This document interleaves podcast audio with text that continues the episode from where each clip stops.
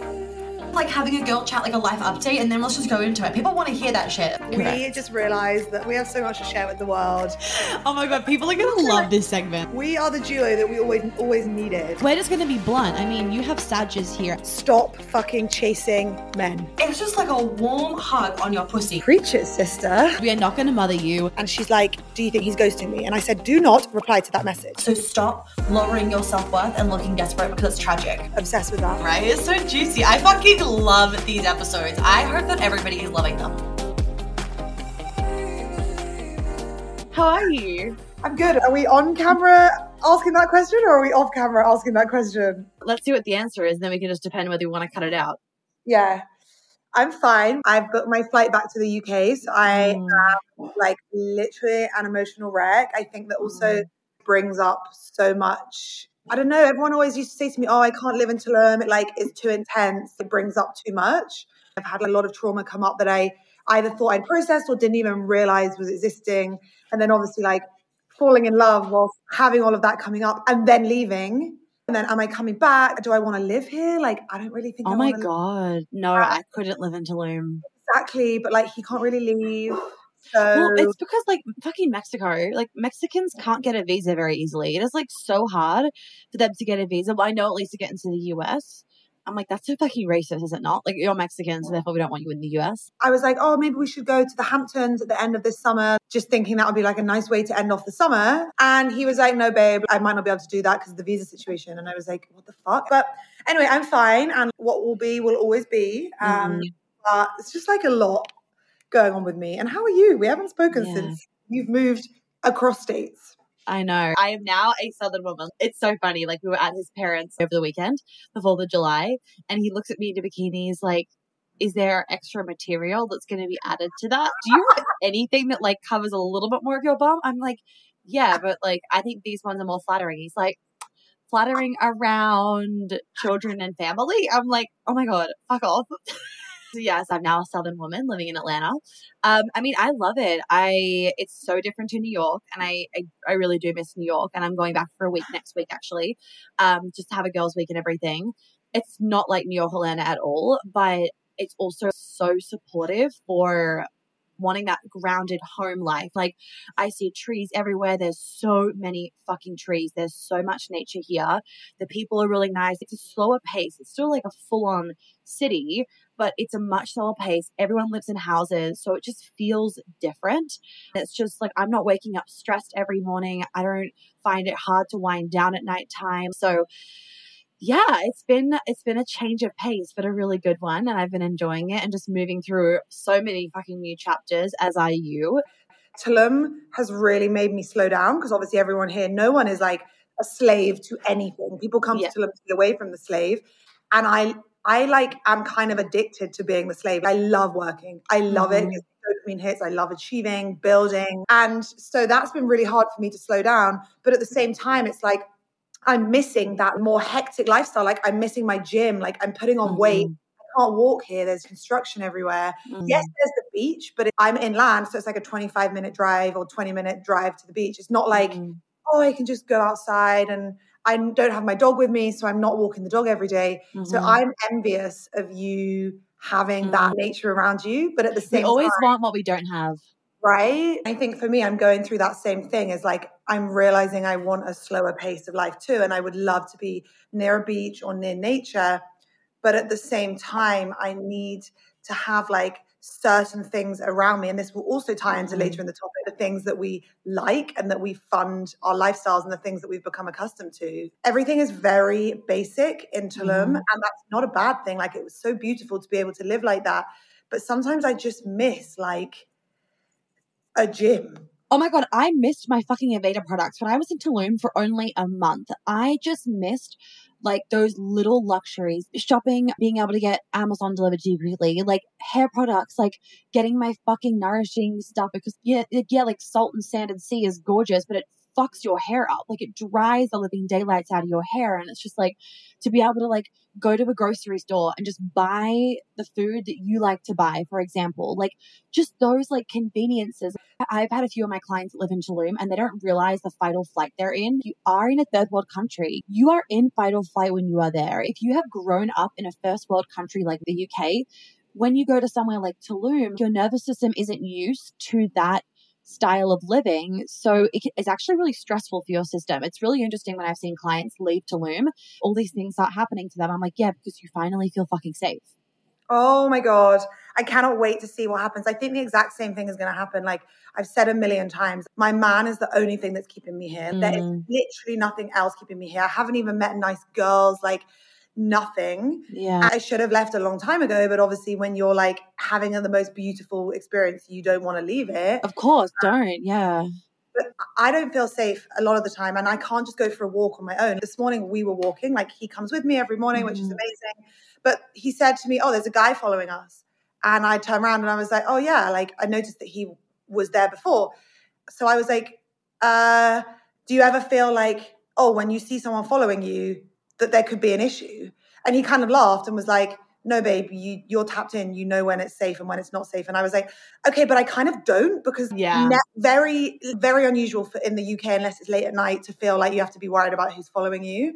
And that was just another thing that was like, what if mm-hmm. I move here and I'm here with my dog? I want to take her out for an hour every day or 2 mm-hmm. morning and evening. You are explaining exactly why I don't feel great. It's because like I'm leaving and I cannot wait to go home. I miss my friends. I miss my family. I miss yeah. my dog more than life itself. But I'm leaving behind someone that is incredible. Okay, I'm going to come back, but I don't, I've told him this. I don't want to live here. I, I can't live yeah. here. And I definitely, should we ever get to the point of raising a family, I don't want to do that until I'm I am such a fucking big believer, especially now with my amazing relationship, of like, if it is meant to be with your man, it is going to fucking be. Like, if a man wants to be with you, he will move. And like this man, like he's a good one, right? He will move fucking mountains. If there is a will, there is always a fucking way. I couldn't agree with you more. He's basically said, if it's not here, we'll go somewhere else. Mm-hmm. I'll come mm-hmm. to London you're right. He said that. So I do, I am just trusting, like, if it's meant to be, it will be. I think I just need to go home and recalibrate and just process yes. five fucking months. I came here for two weeks. I'm here five months later and I've like, babe, five months. Holy yeah. fuck. What the fuck? wow. But also, like, just so beautiful for you, right? Like, what a healing experience for you to have. I mean, and if that's all that relationship is, like, fucking amazing, right? Of like what a healing experience. I have goosebumps that you like you got to experience wholeheartedly for a really decent amount of time. A man, I have so many goosebumps that fucking loves and adores you and treats you the way that you deserve to be treated. Like that is now your new standard. Going yes. home to London or wherever you go, wherever you go in the world, please move to the US, um, wherever you go in the world, that is your new standard, right? That is your new fucking standard. And for everybody listening, like, that's the fucking standard, right? Before I guess we go into that in like too much yeah. more detail, the main thing about this episode we were going to talk about, which I think ties into this really nicely, is that you and me are blessed that we can hop on a plane, right? Right. That you guys can hop on a plane and go to Europe, that you can go to New York for the week. Mm-hmm. I can fly to and back from London. I'm paying double rent right now. My rent in London is mm-hmm. like thousand dollars a month, haven't even stepped foot in it for like mm-hmm. five months. We're in a very lucky position to be able to do that. Mm-hmm. We understand that we are privileged, but we also understand that we work fucking very hard. hard.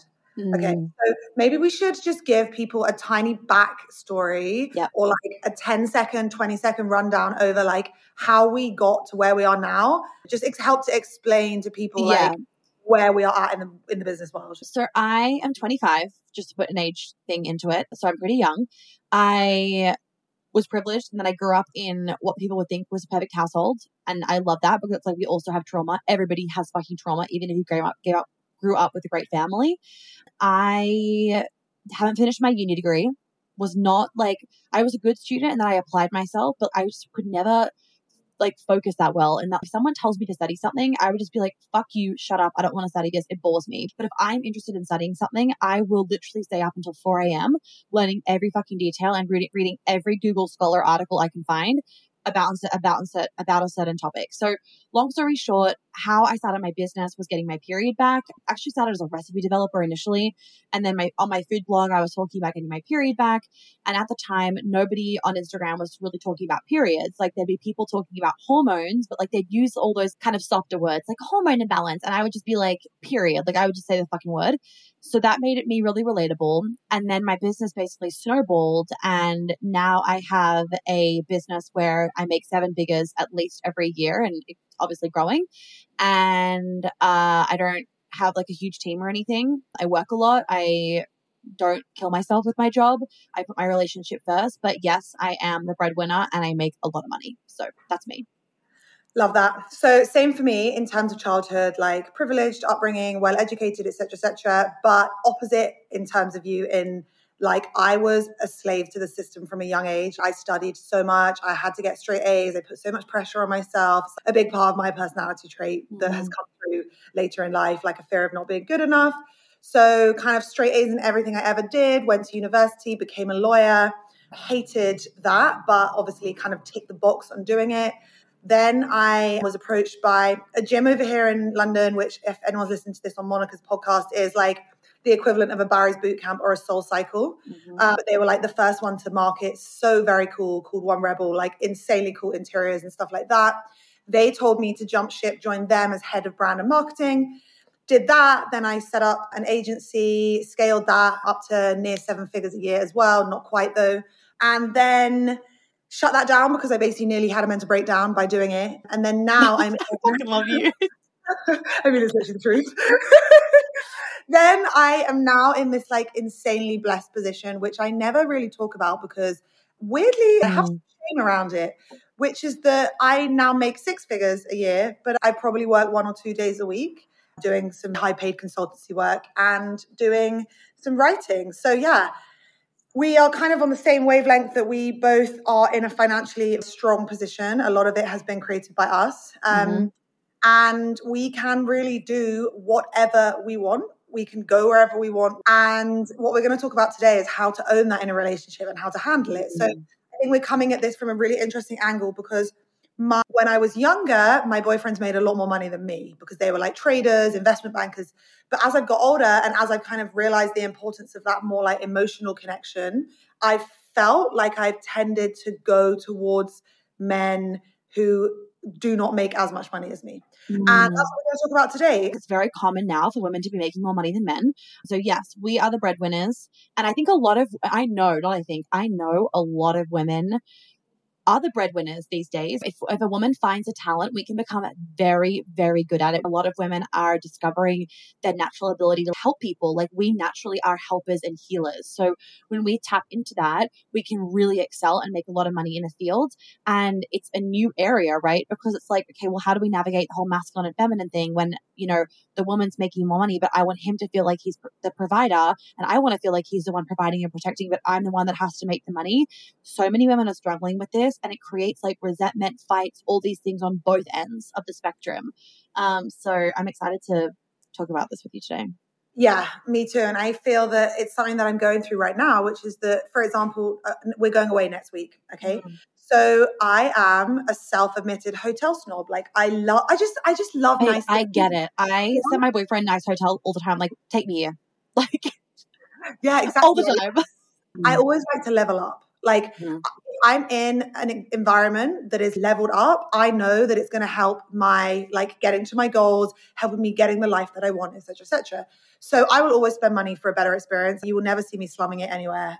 I really just like don't. And the same thing with flights. Like I don't, I never have flown first class, but I will always fly in the top class that I can afford at that period because mm-hmm. I know that I will have more comfort. I will get more work done. I will get off the plane. I won't lose 12 hours sleep from jet lag the other side. And these mm-hmm. are things that I also learned from you is that like you're not actually just paying $5,000 for the ticket. You're paying for the lost time, like in economy, for example, or you're paying for the lost time when you get off the flight.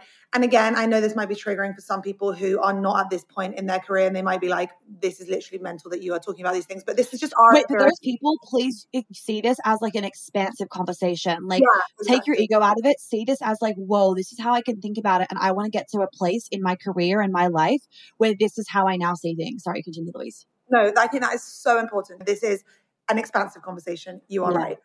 Um, so we're going away next week, and it's like, right, we need to drive there. So I want the Jeep Wrangler, obviously the most Mhm. expensive car that you can rent to get there. And I want to go to the most expensive hotel where we're going because I want to have the most epic experience. Yeah.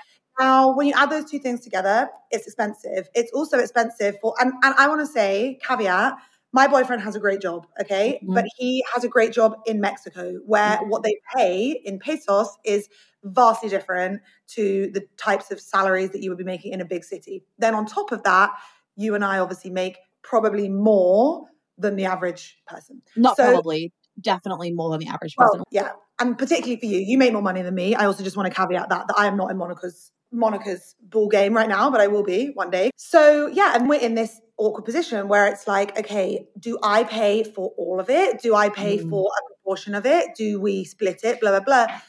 But and we're going to get into this. But one thing that you have taught me is that just because your man doesn't provide 100% in the financials doesn't mean that he can't provide in other masculine ways. So the thing about my boyfriend is he is, yes, he makes less money than me, but he is the most masculine, strong, reliable, stable, sexy fucking man I've ever met in my life.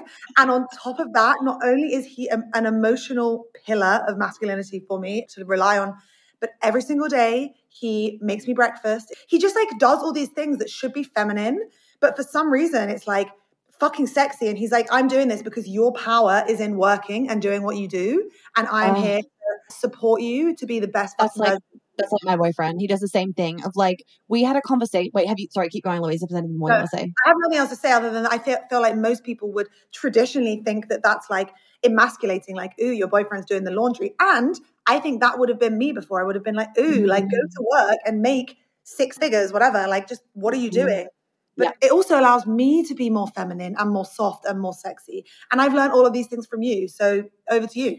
Okay, so one time my boyfriend and I were having a conversation as we were navigating this new world, right?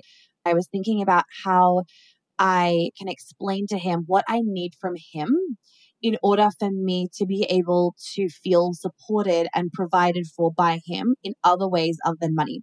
So I was sharing with him something like, so so that you understand, when I feel stressed because I have to monitor things that you could be doing for me, that means that I take my energy away from my business. I don't show up online. And I know this is a new world for you to understand, but like, I don't make that sale, for example. Like, I don't make the $500 on the quick evergreen programs that people would buy if I posted a few slides or I said a few things. Or because I'm stressed because of X, Y, and Z things, I don't then do an Instagram live. Or because I have to do the laundry or run these errands or whatever, I can't do X, Y, and Z. And therefore, people haven't signed up to a program. And when he started to see, I would give him examples. So what I would do is he'd be like, one morning he was like, okay, I'm going to do X, Y, and Z for you so that you could just get into your creative flow. And I was like, whoa, where is this coming from? But I loved it, right?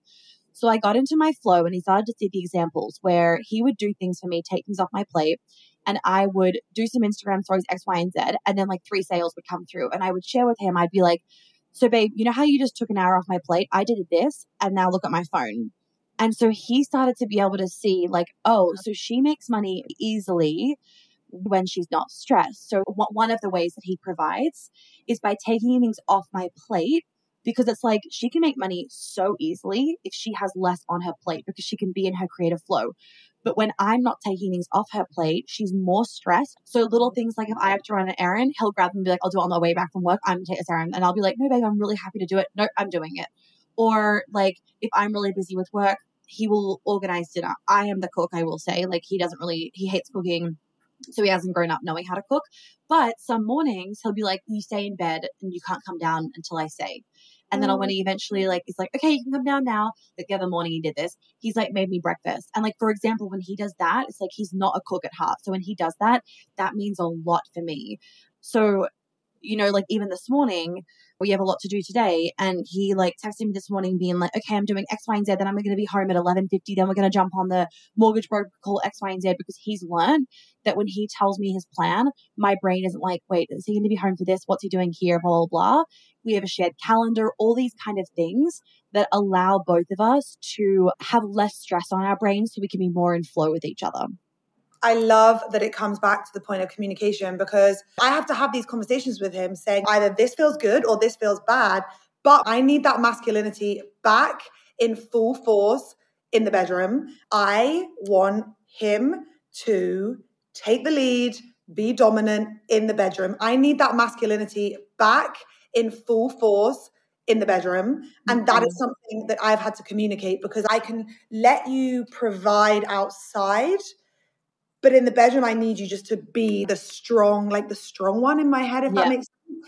And that's not saying that he's not strong outside of the bedroom, but it's just that I'm having this huge confliction, which is that my whole life I have been led to believe that your man, the man of the household, like my father, should be the patriarchal head figure of the family that makes all the money, makes all the decisions. Mm. So For me, and it'll be interesting to know what your family dynamics like, because for me, Mine's the same as yours.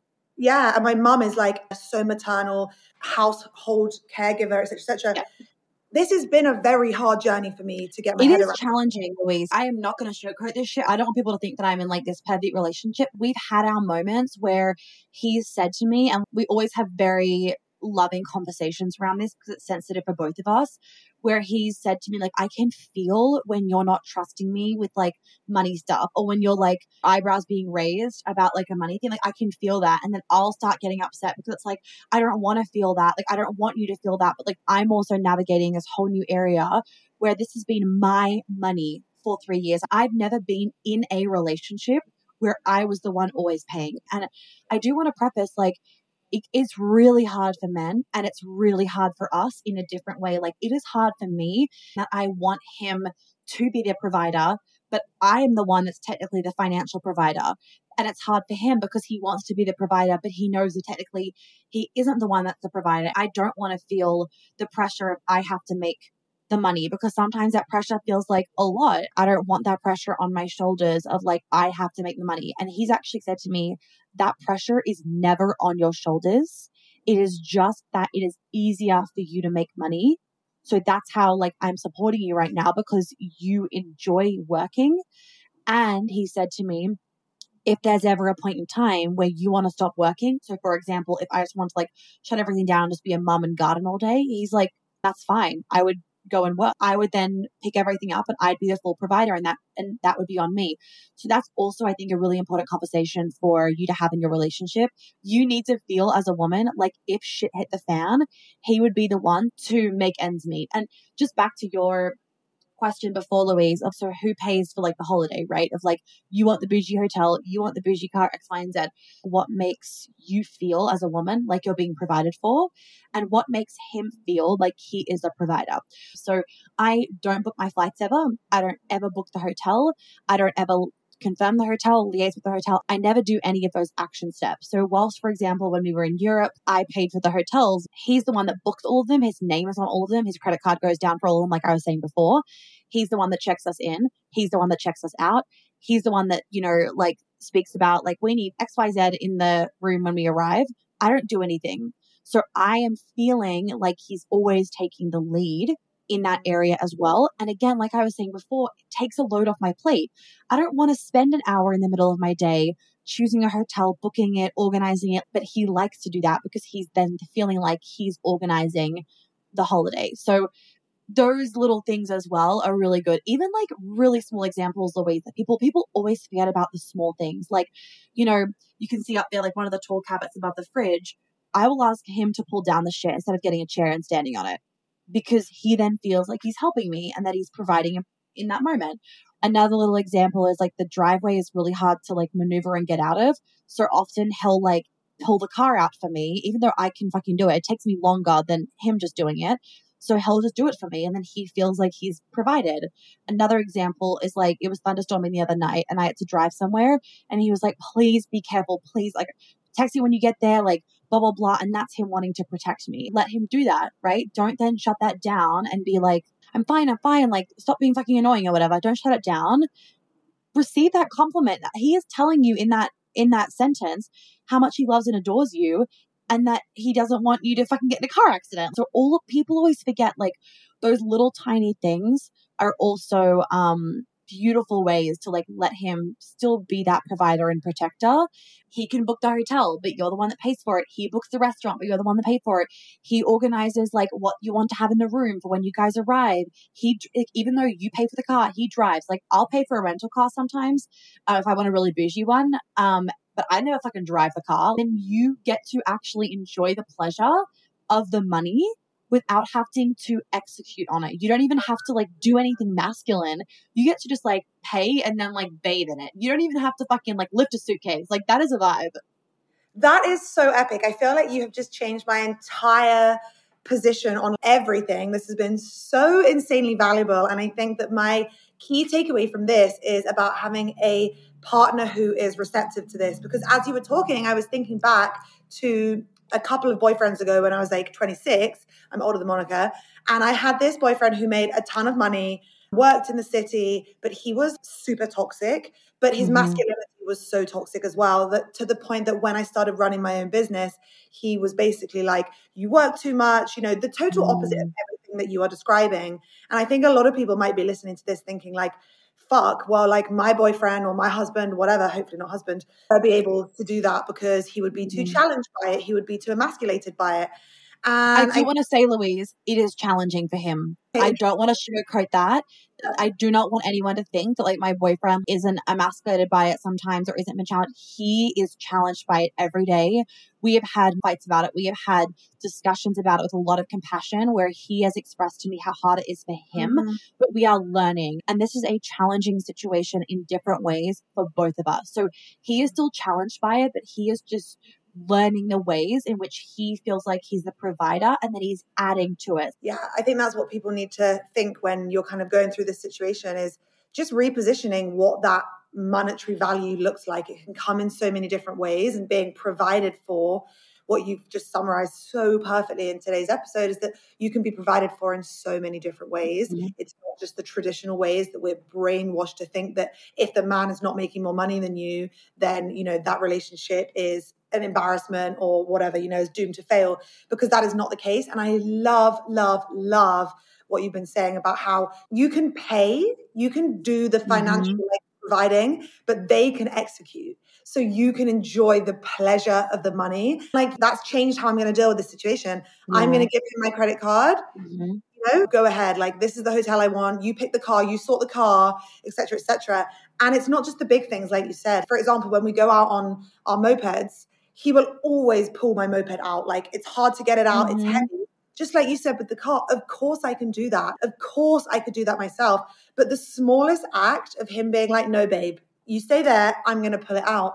I'm like, yeah. Oh like, oh my god, babe, Louise, like, oh my god, when we're waiting for our suitcases, right? He will like carry every fucking suitcase to the point of like sometimes carrying my handbag as well, so I have nothing in my hands. It's like you just your hand, like your arms just aren't made for this. Like you just can't carry the suitcase, and it's just I love it because like I, you know, like I can fucking carry my own suitcase. I did it for years. Like obviously I'm fine, but he just loves feeling like he's fully in his masculinity, right? And that I'm like fully able to just enjoy whatever it is I'm doing. And I will say, like, even when you give him, and for any ladies to take this on board, even if when you give you know your partner your credit card, it doesn't mean it's going to be easy for him. Like my boyfriend still struggles every fucking day. He hates putting things on my credit card, right? Like it is going to be hard because he's a fucking man. If he's not a fucking man, then he wouldn't be struggling with it. So he will find it challenging. It is a new area that you have to play into.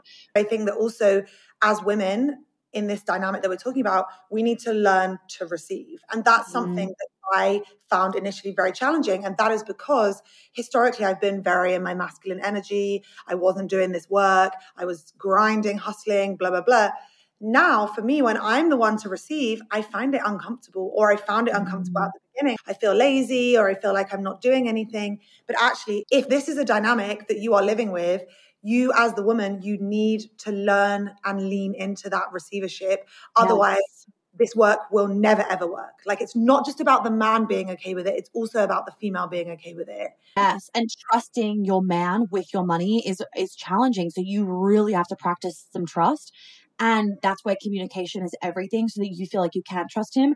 And then the last thing I want to say is that it's also really important for you to understand that, that this does not mean that you are now the masculine in the relationship and you need to know how to switch off from work so that you can drop deeply back in your feminine at the end of the workday so that when he comes home and when you finish work, you are in your feminine and you are not still in work mode masculine. Like I do not feel ever, ever, ever like I am the masculine in my relationship. I always feel like I'm the feminine, even though I am the one that will generally speaking work more hours and I am the one that like obviously makes more money and everything. I feel submissive as fuck and I love it. Mm, yeah, delineation between work and play, so to speak, is critical. And I think it's yeah. something that we really struggle to in this society is to like actually switch off. And for you, you love to do the cooking, right? For me, I love for him to do the cooking, but I will be there present with him. I'll put on the music. Yeah.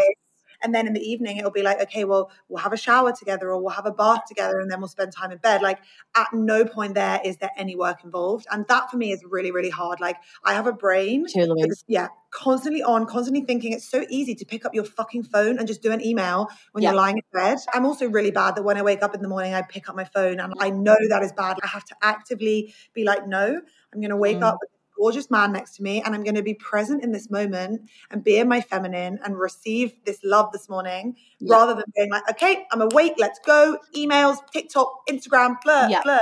Yeah, that's something that we've actually very, very recently implemented. I never would start working in the bed, but he would. And actually lost weight because it like became a little bit of a, a, tiff where I would start to get really amped and stressed at like 8 a.m. in the morning, which is not like me because I don't really sit down at my desk until 10 30, 11 at the fucking earliest.